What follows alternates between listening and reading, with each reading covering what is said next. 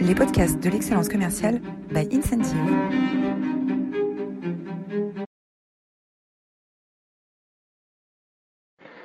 Bonjour à toutes, bonjour à tous, euh, bienvenue dans cette nouvelle édition des masterclass de l'excellence commerciale. J'ai l'immense plaisir et l'immense honneur de recevoir aujourd'hui euh, Aude de Thuin. Bonjour Aude. Bonjour.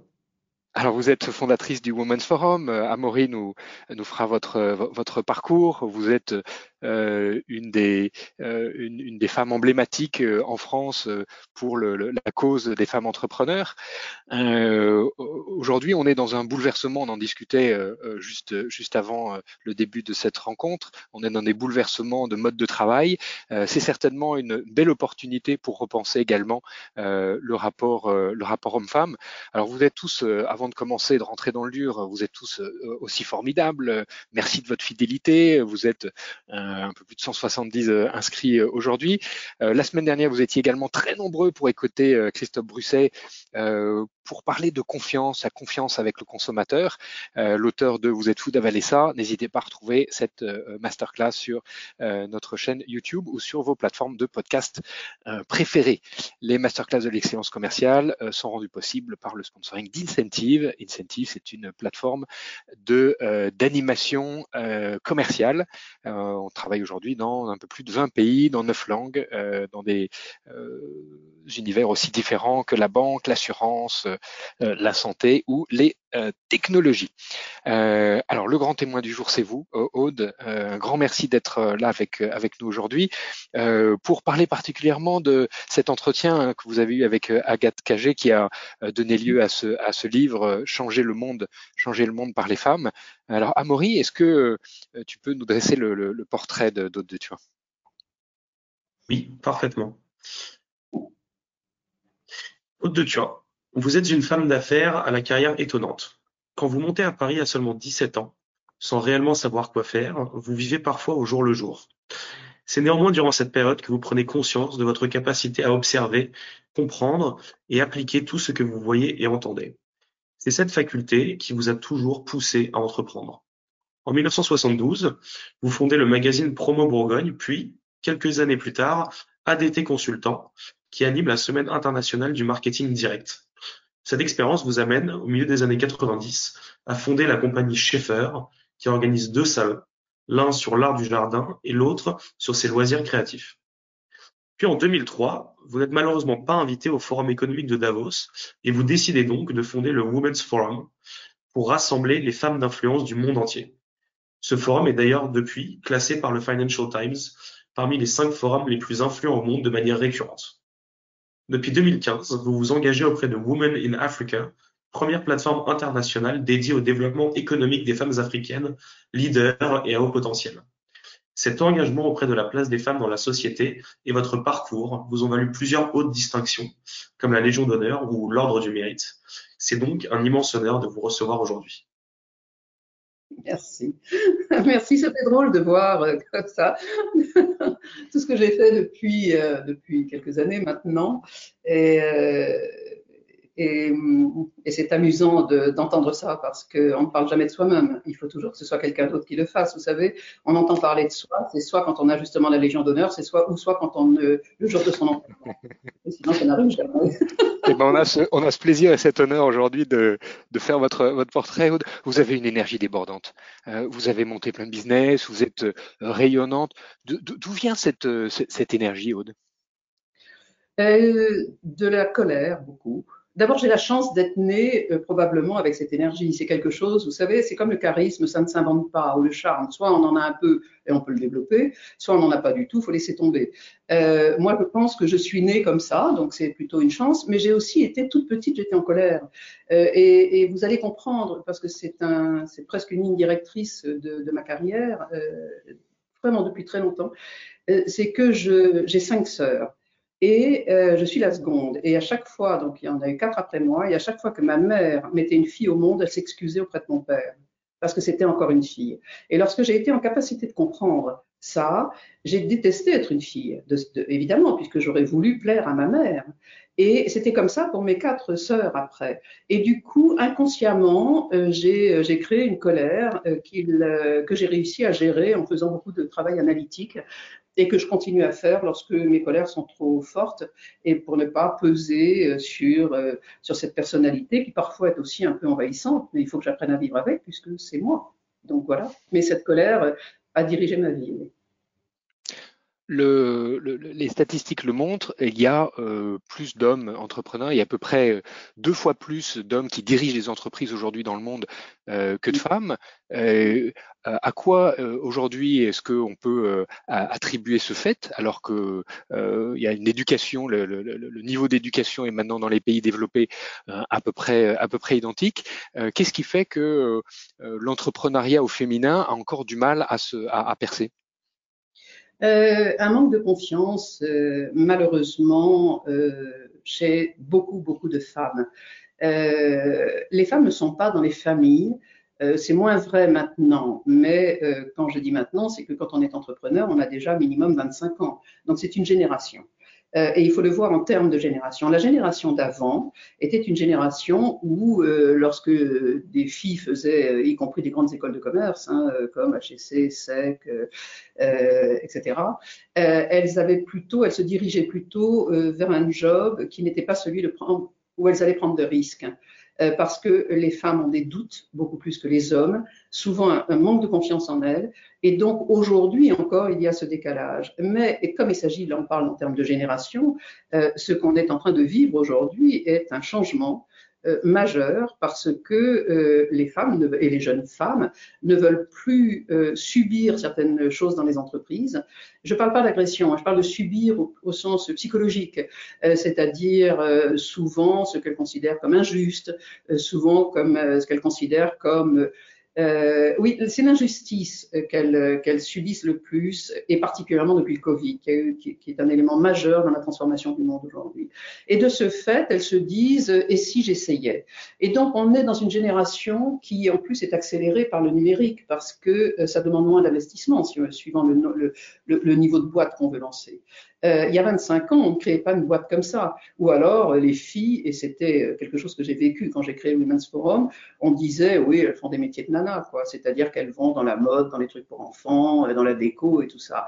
C'est très bien. Je veux dire, c'est très bien. Mais euh, elles n'allaient pas dans ce qu'on était, c'était pas considéré comme des entrepreneuses.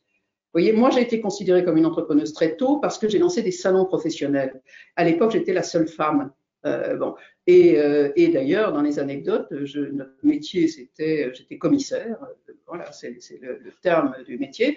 Et, euh, lorsqu'on me présentait comme commissaire, euh, les gens attendaient de voir le mec qui était derrière moi, si vous voulez. Ils s'attendaient pas à ce que ce soit moi. Euh, mais voilà, moi, j'avais j'ai, toujours été gâtée par quelque chose qui m'a donné une autorité naturelle aussi, c'est ma taille. Je fais une tête de plus que tout le monde.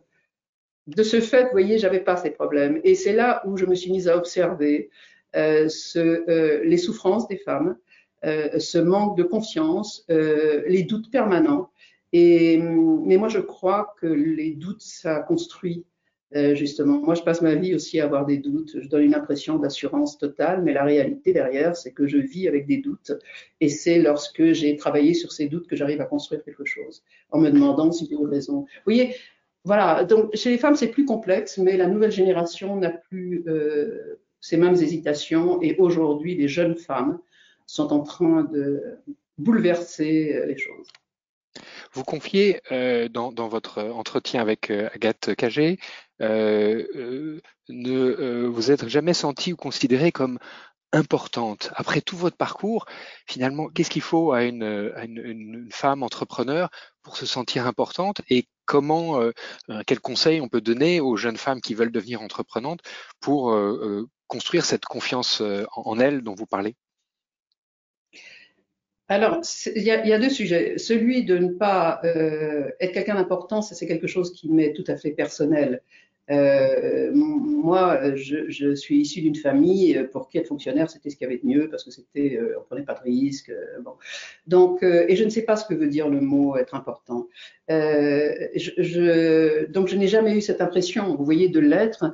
quand on me dit vous êtes impressionnante, je suis un peu surprise quand on me dit ça. Moi, je considère que je suis juste une femme normale, accessible. Vous voyez, juste, voilà. Donc, j'ai, euh, et j'ai une anecdote derrière ce sujet, c'est que, euh, Amaury l'a dit, c'est vrai que j'ai eu la Légion d'honneur lorsque j'ai créé l'Humains Forum. C'était le ministre de l'économie de l'époque qui a souhaité que je reçoive la Légion d'honneur. Euh, c'était Thierry Breton. Et, euh, donc, par euh, réflexe naturel, j'appelle ma sœur aînée pour lui dire Tiens, j'ai la Légion d'honneur. Elle me dit Ah oui, pourquoi? Voilà, vous voyez, c'est. Voilà, bon, ça dit beaucoup de choses de, de cet environnement. Alors, que donc mon, mon, problème est le, est le mien, c'est-à-dire qu'en ce sens, je ne suis pas un exemple. Concernant les autres femmes et leur importance, mon travail, peut-être parce que j'ai vécu ça, est de leur dire qu'elles sont aussi importantes que euh, leur mari, que euh, leur père, que, parce qu'on a le même cerveau. Et tout mon boulot est de leur faire comprendre ça leur donner cette confiance presque naturelle que nous n'avons pas effectivement en naissant, ou en tout cas que nous n'avions pas à ma génération, que les jeunes femmes d'aujourd'hui, moi mes petites, ma petite fille, euh, elle a 17 ans, et je peux vous dire qu'elle a une confiance totale en elle, elle se considère comme le légal de son frère, euh, comme euh, un alter ego très normal, euh, et ce qui nous amène, oui, elle est, parce que c'est une génération différente. Mais les filles d'aujourd'hui et les femmes d'aujourd'hui, moi je leur dis toujours ça, mais nous avons le même cerveau. que les hommes. On est fabriqué pareil. Il y a, des... Je me souviens d'avoir entendu, quand j'ai créé Women's Forum, dire euh, mais les femmes n'ont pas, le, cerveau des femmes est plus petit que celui des hommes. C'est une absurdité totale. Vous voyez? Et donc le cerveau, ben, c'est comme un muscle, hein, on pédale et on, le renforce en permanence. Et donc il faut pédaler beaucoup pour, euh, pour en permanence être à la hauteur de ce qu'on a envie d'être. Après, justement, c'est le sujet de l'ambition. Est-ce qu'on est qu'on a envie d'être quelque chose? Moi, j'ai jamais eu envie d'être quelque chose.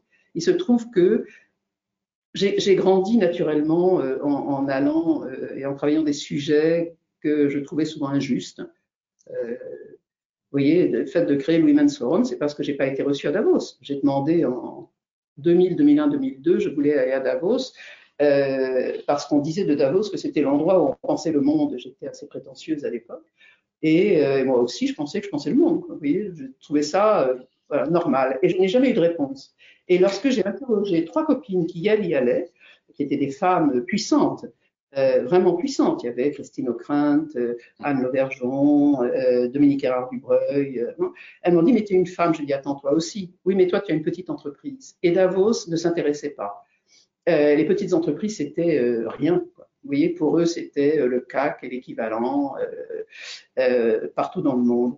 Et j'ai observé comment fonctionnait Davos. Il y avait 4% de femmes. Et là, une de mes grosses colères est arrivée.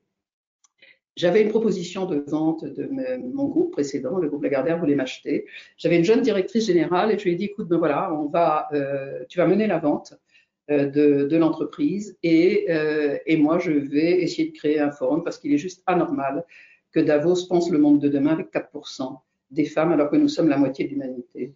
Et c'est la colère qui m'a fait créer ce qui est devenu le plus beau forum du monde. Vous voyez, c'est voilà, mais j'y avais pas réfléchi avant. Hein. C'est arrivé par la colère, tout simplement.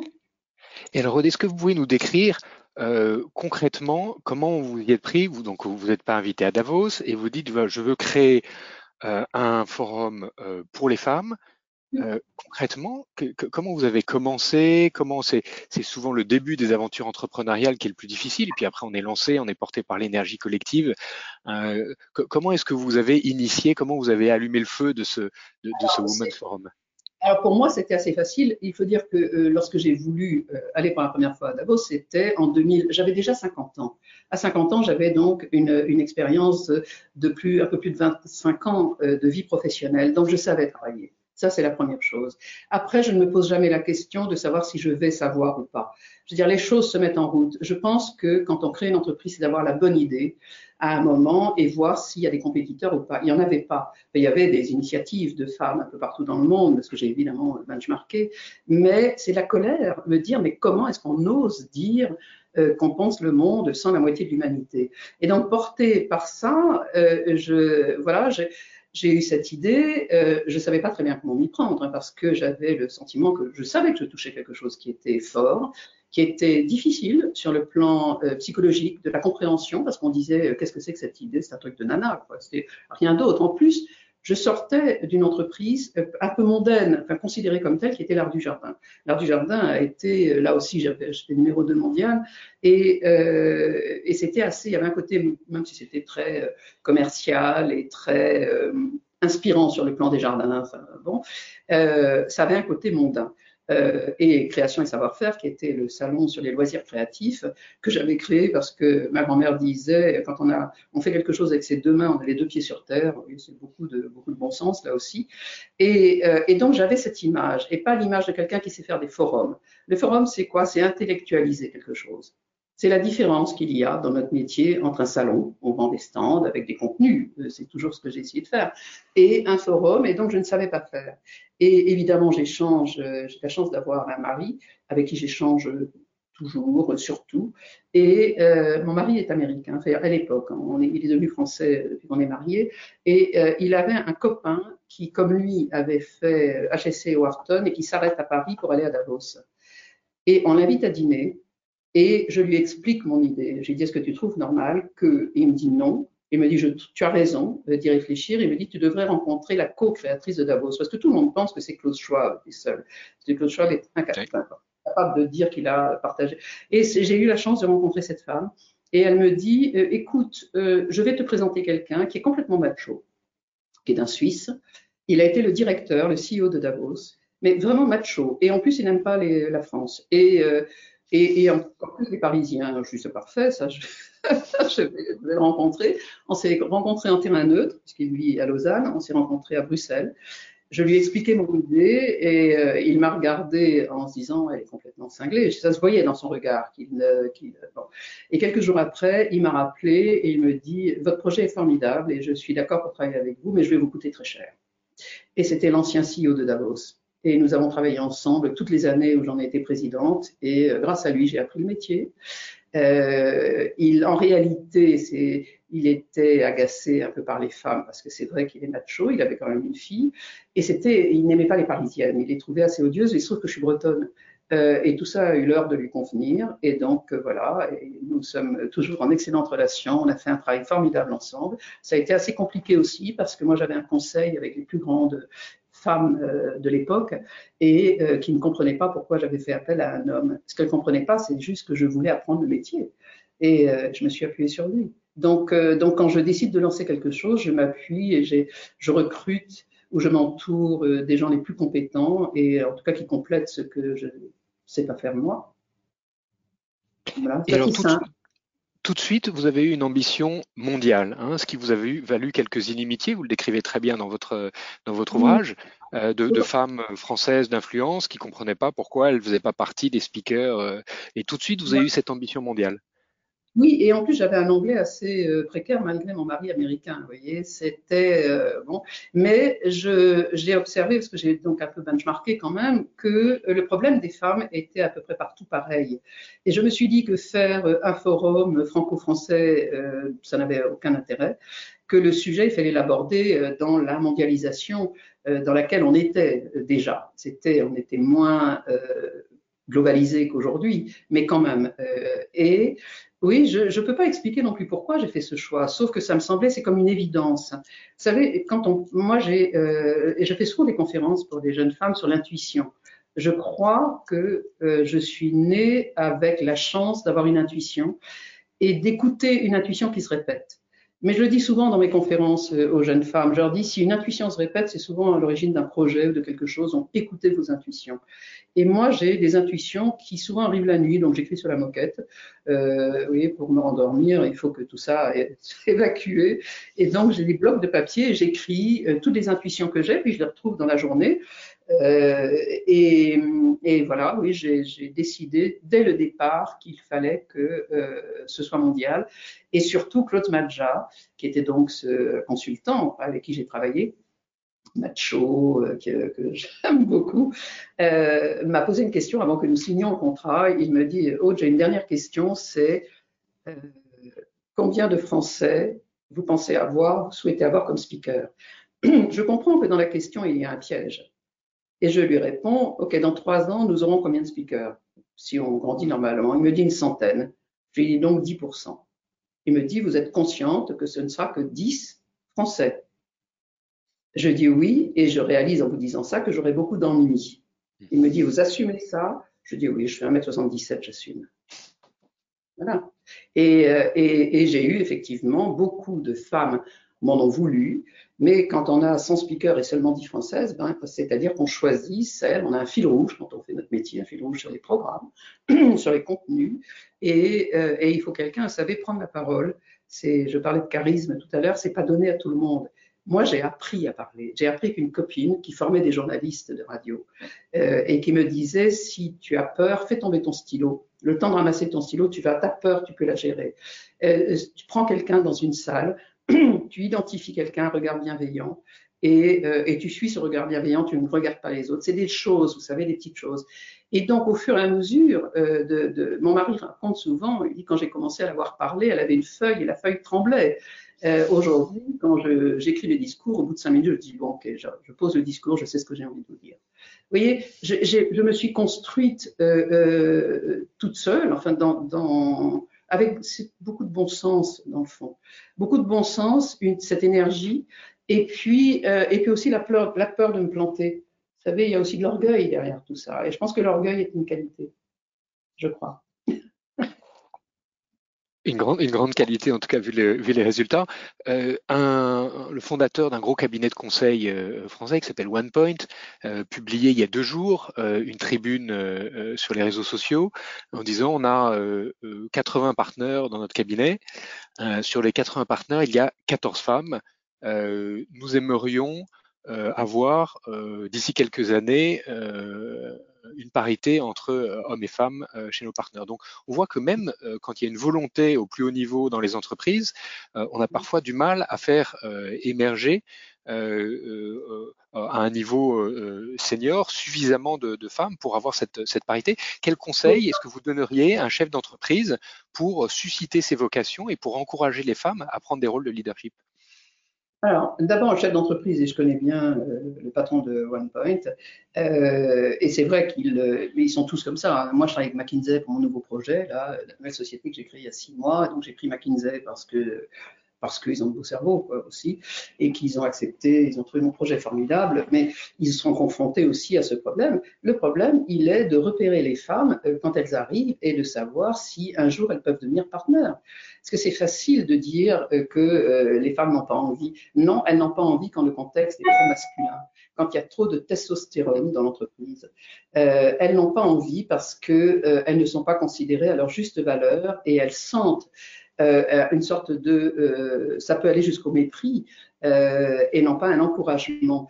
par ailleurs, dans certains métiers comme ceux de consultants, les consultants sont confrontés à une, un temps à une vitesse de temps euh, que n'ont pas toutes les entreprises. Et donc, c'est souvent du jour pour le lendemain, ou dans les 48 heures, ou dans la semaine.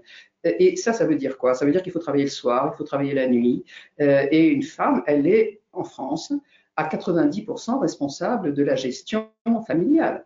Euh, c'est encore, euh, et contrairement aux pays nordiques. Et donc, euh, ça n'est pas compatible. Donc, c'est comment on arrive à rendre compatible une vie équilibrée. Et, voilà, vous vous rendez compte que je crois que c'est chez Goldman Sachs à New York où ils ont commencé à réaliser il y a très peu de temps qu'il fallait qu'ils qu'ils fassent lever le pied à leurs consultants hommes j'entends. Parce que ça les amène à des burn-out, tout ça. C'est, on est beaucoup plus performant quand on a une vie équilibrée. Or, et les femmes ne veulent pas de cette pression constante. Et, donc ça, c'est un, point. Et l'autre point, c'est celui de, euh, de ce manque de confiance dans les femmes, quoique à certains niveaux, c'est même plus ça, parce que si elles en sont là, c'est qu'elles ont dépassé ce stade. Mais c'est que l'entreprise n'est pas euh, compatible avec leur vie de femme au sens euh, de s'occuper des enfants à partir de 40-50 ans. Euh, il y a souvent les parents, ça commence aussi un peu à se dégrader, donc il faut bon, et que ça leur retombe dessus. il faut rendre la boîte enviable, il faut être attirant, euh, il faut euh, que les hommes ne fassent pas semblant de dire on a besoin de femmes. Vous ne pouvez pas savoir ce que j'ai vécu, parce qu'on était, le Women's Forum est à l'origine de la loi sur les quotas. Parce qu'avec McKinsey, on avait fait une étude euh, qui montrait qu'il aurait fallu 500 années pour arriver à une parité. C'est un peu beaucoup ça, mais enfin en Italie c'est 800. et c'est toujours le cas. En Italie, nous, on y est arrivé. et donc on a proposé que de commencer à rédiger quelque chose, à travailler sur le sujet. Et la loi euh, a abouti en 2011, l'année où moi j'ai quitté le Women's Forum. Ils m'ont sorti, éjecté. Parce que j'avais. Enfin bref, ça c'est encore une autre histoire. Et, euh, mais, là, il a fallu imposer, il a fallu légiférer. Moi, je ne suis pas, je suis un entrepreneur et je n'aime pas être obligé de faire les choses par la loi. Je suis pour la compétence. Mais force est de constater que s'il n'y avait pas eu la loi, on n'y serait pas arrivé. Et aujourd'hui, le sujet et c'est là où, euh, se pose, et pour répondre toujours à ce, sujet de l'Ayani qui dit euh, je cherche des femmes et je veux des femmes, c'est de les identifier. On ne va pas imposer et légiférer pour les COMEX, c'est quand même la liberté d'entreprendre qui, doit nous amener à... Mais regardons les choses autrement. Dans la jeune génération, moi, vous savez, j'ai 72 ans dimanche, donc euh, j'observe et ce que je, dis beaucoup, c'est que l'avantage de l'âge, c'est parce que l'essentiel c'est quand même le mal des genoux, mais l'avantage c'est la liberté de parole, c'est une, force. Hein. Et moi j'utilise mon âge. C'est que c'est que aujourd'hui euh, il faut il faut une sorte de naturalité dans la gestion de la famille. La nouvelle génération, les jeunes hommes ont épousé des femmes souvent qu'ils ont rencontrées à l'école, qui ont les mêmes diplômes qu'eux, qui ont les mêmes ambitions qu'eux parce qu'elle se situe toujours euh, au même niveau au départ. Et puis, c'est quand on monte, dans, quand on grandit, on se marie, on a un enfant, deux enfants, et à ce moment-là, les femmes se heurtent à ce plafond de verre. Elles ne s'en rendent pas compte avant. Il y a des jeunes femmes qui ne comprennent pas mon travail, par exemple, et ce que je fais. Elles ne réalisent pas à quel point, à un moment, le monde va se fermer pour elles, où elles vont être ce plafond de verre qui va les limiter dans leurs ambitions.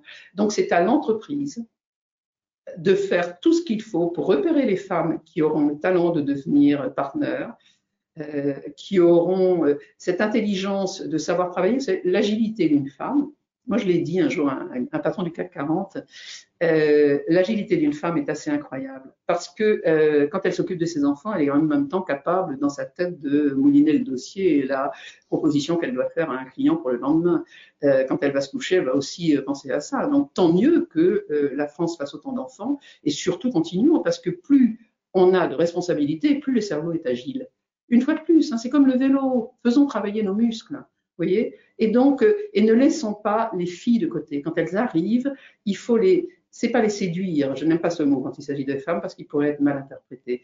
Mais en même temps, euh, il faut savoir euh, les identifier, les garder, changer le, le, mode de travail. En cela, le Covid, et ce qu'on voit aujourd'hui sur la répartition du temps entre la maison, le bureau et tout ça, on est peut-être dans un énorme changement et qui n'aura aucun impact sur les chiffres d'affaires des entreprises et sur ses résultats. Et c'est ça qu'il faut regarder.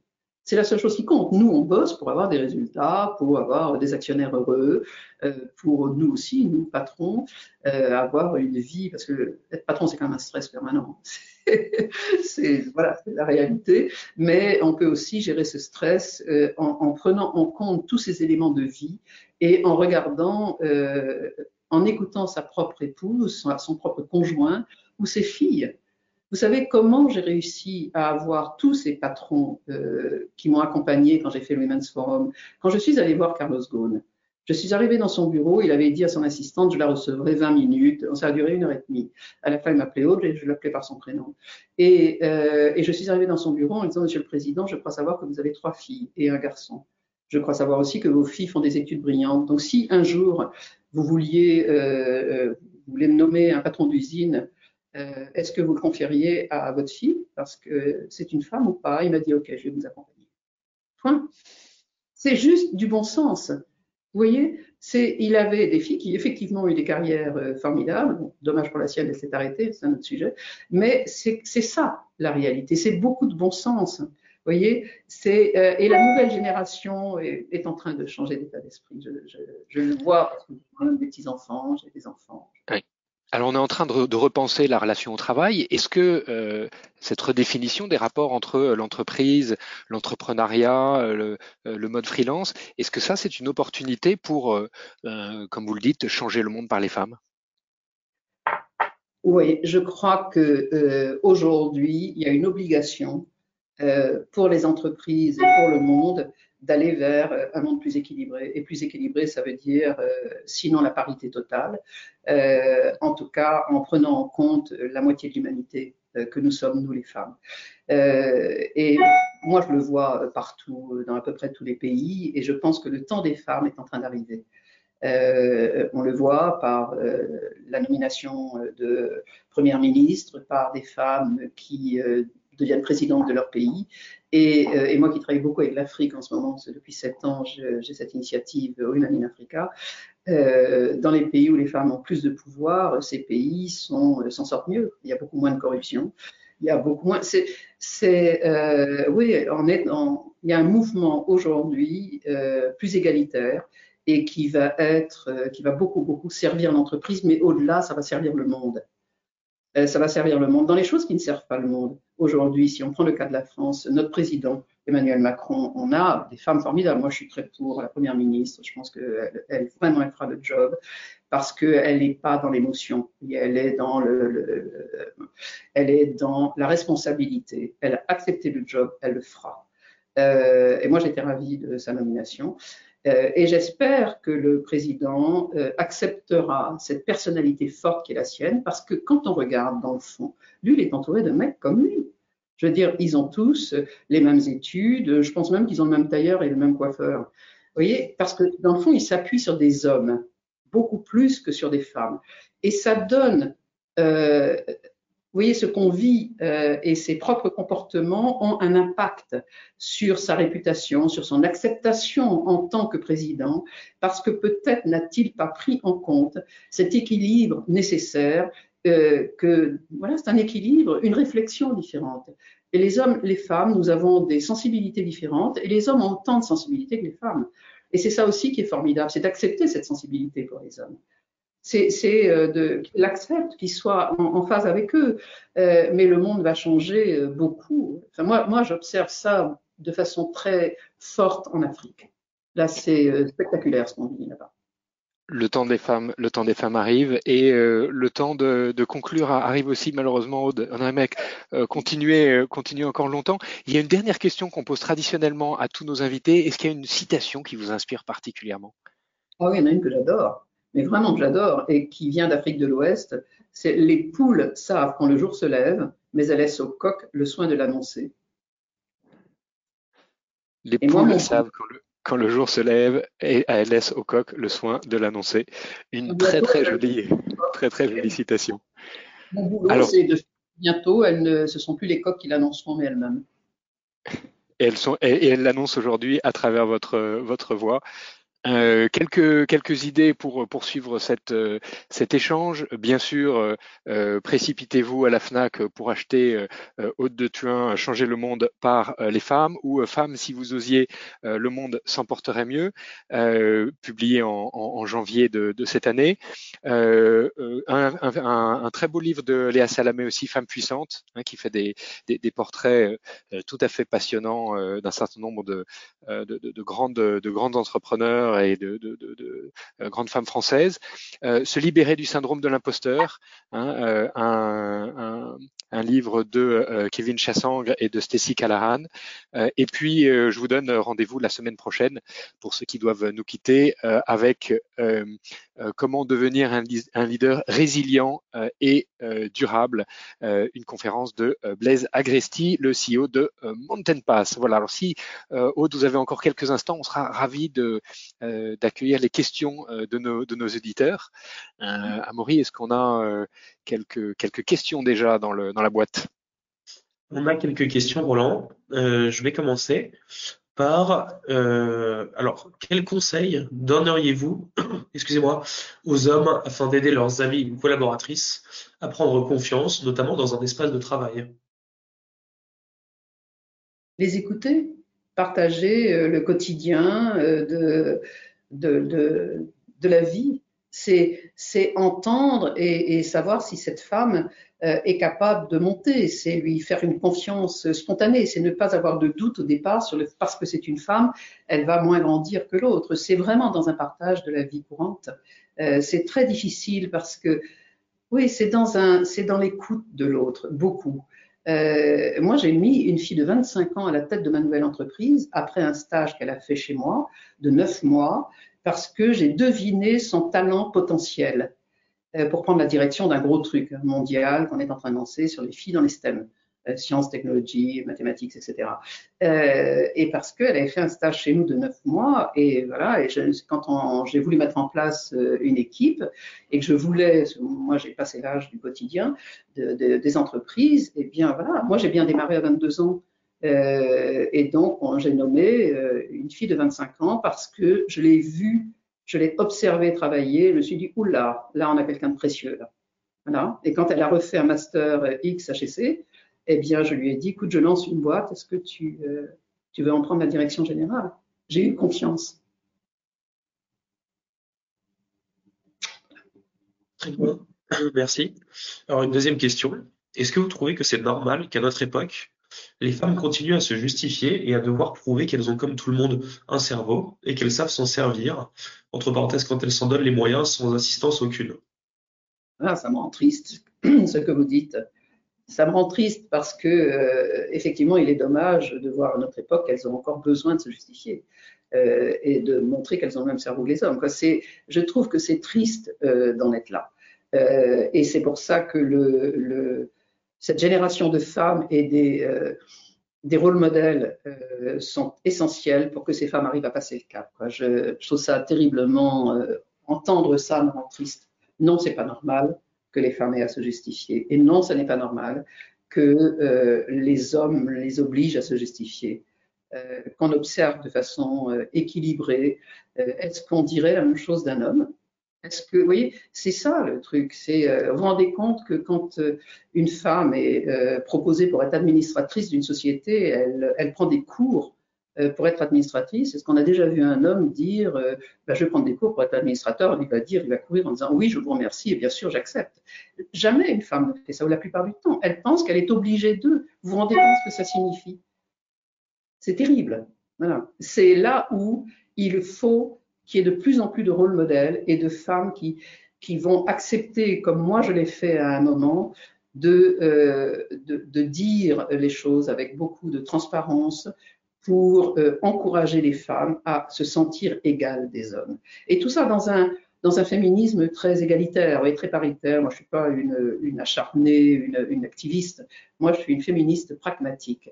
Et mon rêve, c'est que les femmes disent, oui, moi aussi je suis féministe. J'en entends encore qui disent, je ne suis pas vraiment féministe. Hein. Euh, il y a une honte à penser que, c'est quoi le féminisme? La définition du dictionnaire, c'est euh, l'égalité entre hommes et femmes.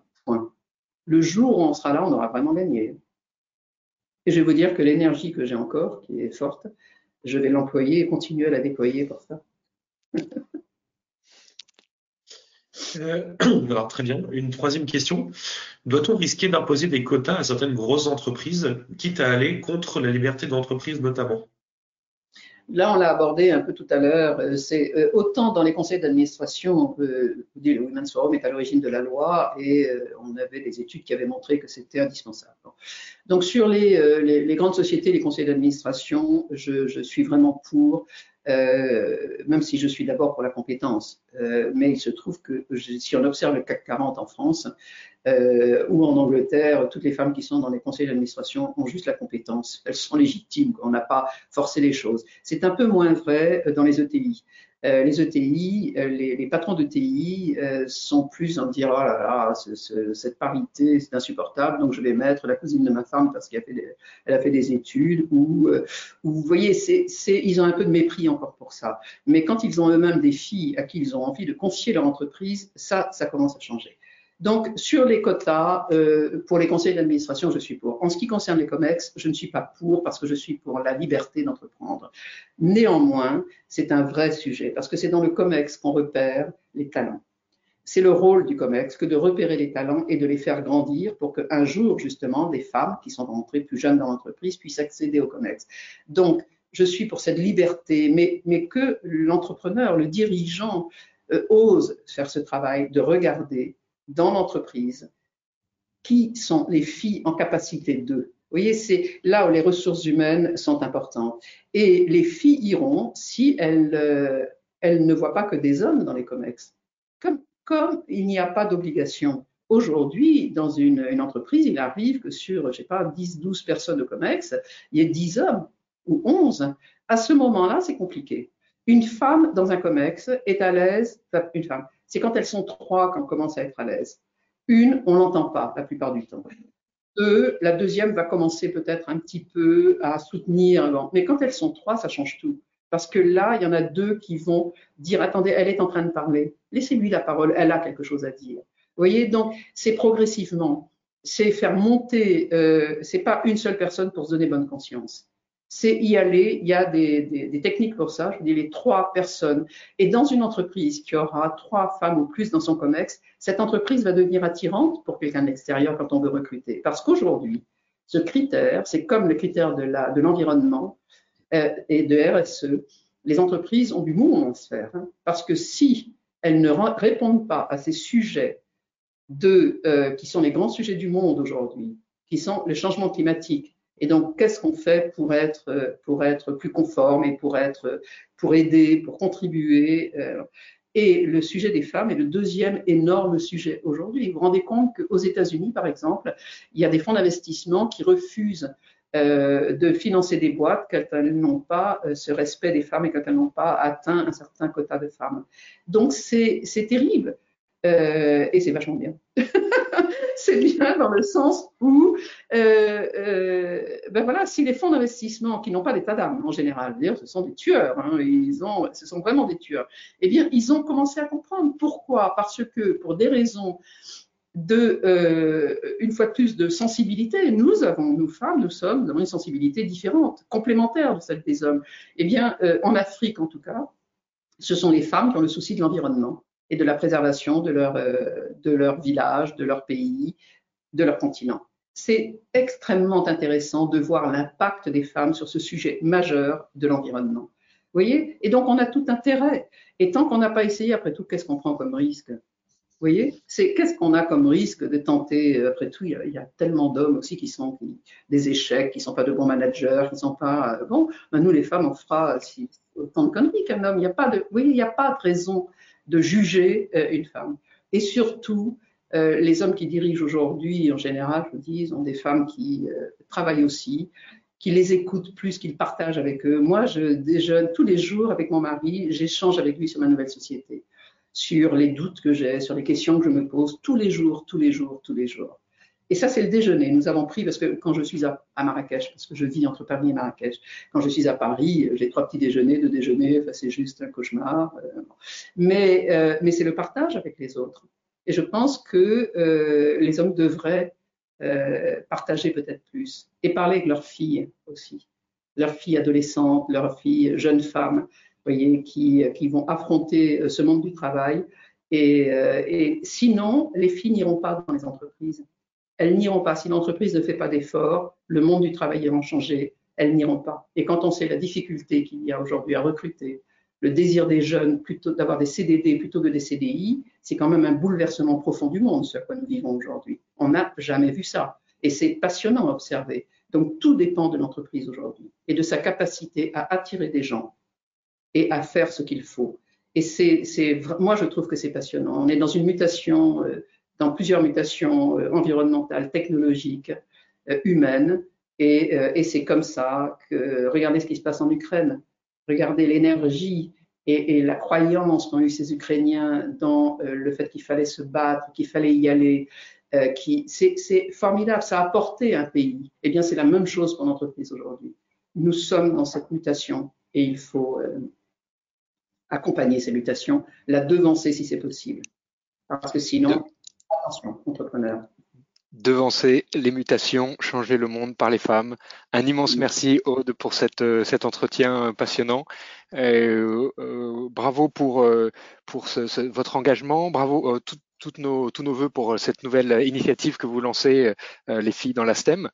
Euh, et puis euh, on retiendra euh, de suivre ses intuitions. le temps des femmes arrive et les poules savent quand le jour se lève, mais laisse le coq l'annoncer. un immense merci pour pour votre pour votre humour, pour votre énergie, pour votre générosité. à très bientôt, j'espère. Est-ce que je peux lancer un appel? On cherche un ou une commerciale pour ma nouvelle boîte. Absolument. Et donc, euh, si euh, vous êtes commercial et que vous voulez travailler avec euh, Haute de Tuin, je pense qu'il n'y a pas de meilleur de meilleur job aujourd'hui. N'hésitez pas à envoyer un email à, Incentive et on, forwardera le, on votre candidature à, à Haute de Tuin. Voilà. Merci beaucoup. Très bonne, très bonne journée à tous et on se retrouve euh, la semaine prochaine avec euh, Blaise Agresti pour euh, parler de comment devenir un, leader résilient et durable. Merci encore de votre fidélité. bonne journée et à très vite. Merci. Au revoir.